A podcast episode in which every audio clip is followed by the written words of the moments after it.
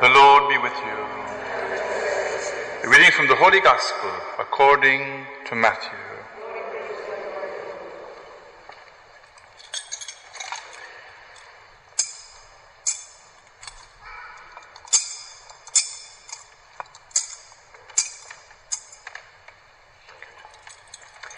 Jesus said to his disciples, You are the salt of the earth. But if salt becomes tasteless, what can make it salty again? It is good for nothing and can only be thrown out to be trampled underfoot by men. You are the light of the world. A city built on a hilltop cannot be hidden. No one lights a lamp to put it under a tub. They put it on the lampstand where it shines for everyone in the house. In the same way, your light must shine in the sight of men, so that seeing your good works, they may give praise to your Father in heaven. This is the gospel of the Lord. Have a seat, please, for a few minutes. So, uh, in the Acts of the Apostles, at the beginning of the Pentecost, uh, there was a loud wind and a howling before the Spirit descended. So if you, if you hear the wind howling, you know that the Spirit is not far away. Um, we've been reading the Gospel of Matthew. We just finished the Beatitudes. And Jesus then looks to the people who he's speaking to and he said, You, you're the salt of the earth and you're the light of the world. That's who you are. Put that in your passport and see what the immigration say. And Jesus is telling us that if people ask you who you are, tell them that. That's what you're called to be. To be salt and to be light in today's world. That's how Jesus sees us. And that's what he wants us to become. And it means he has confidence in us because he's given a gift to each person here present. But also it's our responsibility as well. And he challenges us to become that light, that salt. Now the salt, we use it every day. Sometimes if you eat too much of it, it gives you high blood pressure. But in small doses, it's delish. It seasons, it heals. It, uh, in the old days, it used to preserve when there was no fridges. It softens, it enhances. And you notice that salt and light are made for something else. You don't eat a bowl of salt. If you do, it'll be your last bowl of anything. Uh, you don't, light you can't see it, light shines, it brings things to life.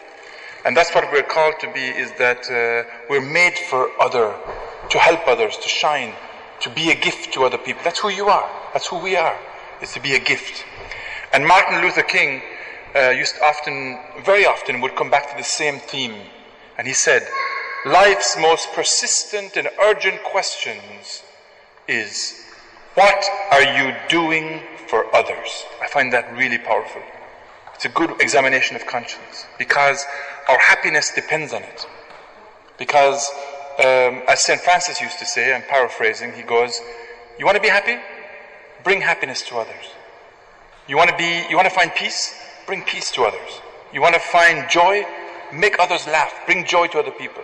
You want to find compassion? Be compassionate to other people. So don't wait for happiness to come to you. Go get it.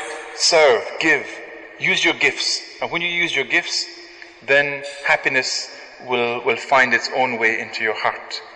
And I think if you read the, the, the, the script today, it says that you are the light not of the church or the salt of the church. It doesn't say that, of the world. You're meant to spice up this world. It has become very flat. That's what the Christian is called to be, to bring a taste and a zest to a life that's very, very flat. And uh, if you can imagine like a salt shaker, it has to come out. Eh? If it doesn't come out, no taste. At the end of Mass, maybe I should replace the words by go in the peace of Christ by go, shake, rattle and roll, whatever you call it, and be salt to the world and bring taste to where you are. It doesn't matter what you do. It could be in a hospital, it could be in a school, it could be in your home, it could be in a work, whatever workplace you're in. Bring salt to that place. And what does it mean? What does it look like? I can tell you I see it every day. And I see many, many people here who for me are salt of the earth. Uh, last night, when I was uh, sitting down with some of the homeless guys and gals, uh, but there was about eight of them around me, and I asked them that question, you know, how, how are you all doing?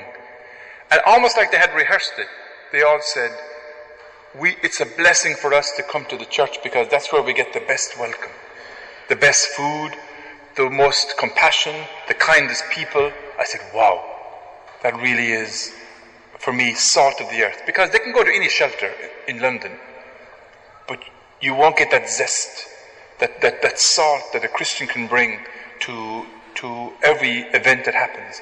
You look, you take education. You know, Catholic schools are, are, are worldwide famous because it's not just academic we bring. It's, we, we, we try to bring the whole person, the spirit, the soul, the heart. The intelligence is just one dimension of who you are. The whole person is, brings salt to education. Um, as you know, there, there are from this church teams that go every week to the, to the hospital and they bring zest to the hospital. People's lives are flat and sad and you come in and you, you can bring salt. There's even sometimes I see there's a, a parishioner right now who's in a very bad state. He's, uh, he's actually dying. And I went to see him the other day. He has everybody in the ward in stitches. He's like, he's a few weeks probably from death, and he's making people laugh. He's, and the whole ward knows him, and even the nurses are very touched by his, that is salt of the earth. That's what, what he can do. Father John Sorrow, uh, he was a priest who was here. He was in the hospital for six months. The whole hospital uh, came to his, his final mass. I'm exaggerating, but loads of people came, and there was baptisms and confirmations. The whole ward, uh, he almost uh, converted to the Lord. Um, everybody has their gift. Uh, and last week I went to the Jesuit uh, refugee center in Wapping, and what a gift that is as well to see people, Christian Catholics, uh, attentive to the poorest in our family, in, in, our in our community. And I know some of you as well who are salt of the earth in your families by bringing forgiveness, by creating unity in families that are divided, where there's anger, where there's hard words, where there's resentment. It just needs one person who can speak a word of forgiveness, a word of peace, a word of encouragement, to be a bridge. And that is salt of the earth. Another example I'll give you is um, a, a couple, an elderly couple from this parish area, and the wife has dementia. And a while back, a good few months ago, I was driving them, and they were in the back seat. It was a quite a long journey, and she kept asking, Where are we going? And the first three times, you know, it's, it's okay. But for me, after ten times, it kind of goes like, uh, hopefully we'll get to our destination soon. But her husband, every time she asked it, he would answer her like it was the first time. And it blew me away. Because he knows that if you answer with anger, they won't ask any more questions. They just go into themselves because they feel. So he answered her with patience, as if he was asking her for the first time.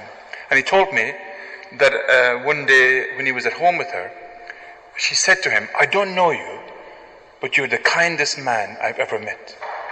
That's powerful.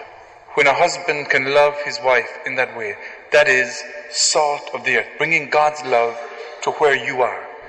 Whatever your gift is, whether you can sing, whether you can read, whether you can be Eucharistic minister, whether you can visit the poor, everybody has a, has a pinch of salt to bring to this earth. And there's a warning that Jesus gives us here.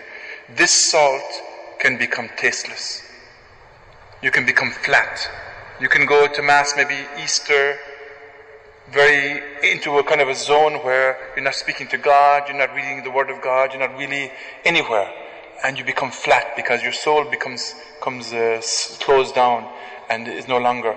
Another aspect would be when it loses its taste, we become like the chameleon. If you ever seen a chameleon, they take the color of the of wherever they are, and Catholics that blend in, that never say, never criticize anything or challenge anything. Everything is fine. Just say yes to everything. I'm a Catholic, uh, whatever. And that's the chameleon. That's when our salt loses its zest. So, Lord, we ask you during this Mass uh, this morning to teach us to hear this description that you give of us, this call you give us. You're salt, you're light, you have a gift to give to change this world, and you can make a big difference because your voice, your presence, your love, your heart, God is calling. Even the cell phones are ringing. He's calling you right now to answer his call and say, Tell him you're the salt of the earth, Myrna, and you will go straight to heaven. Praise the Lord. Amen.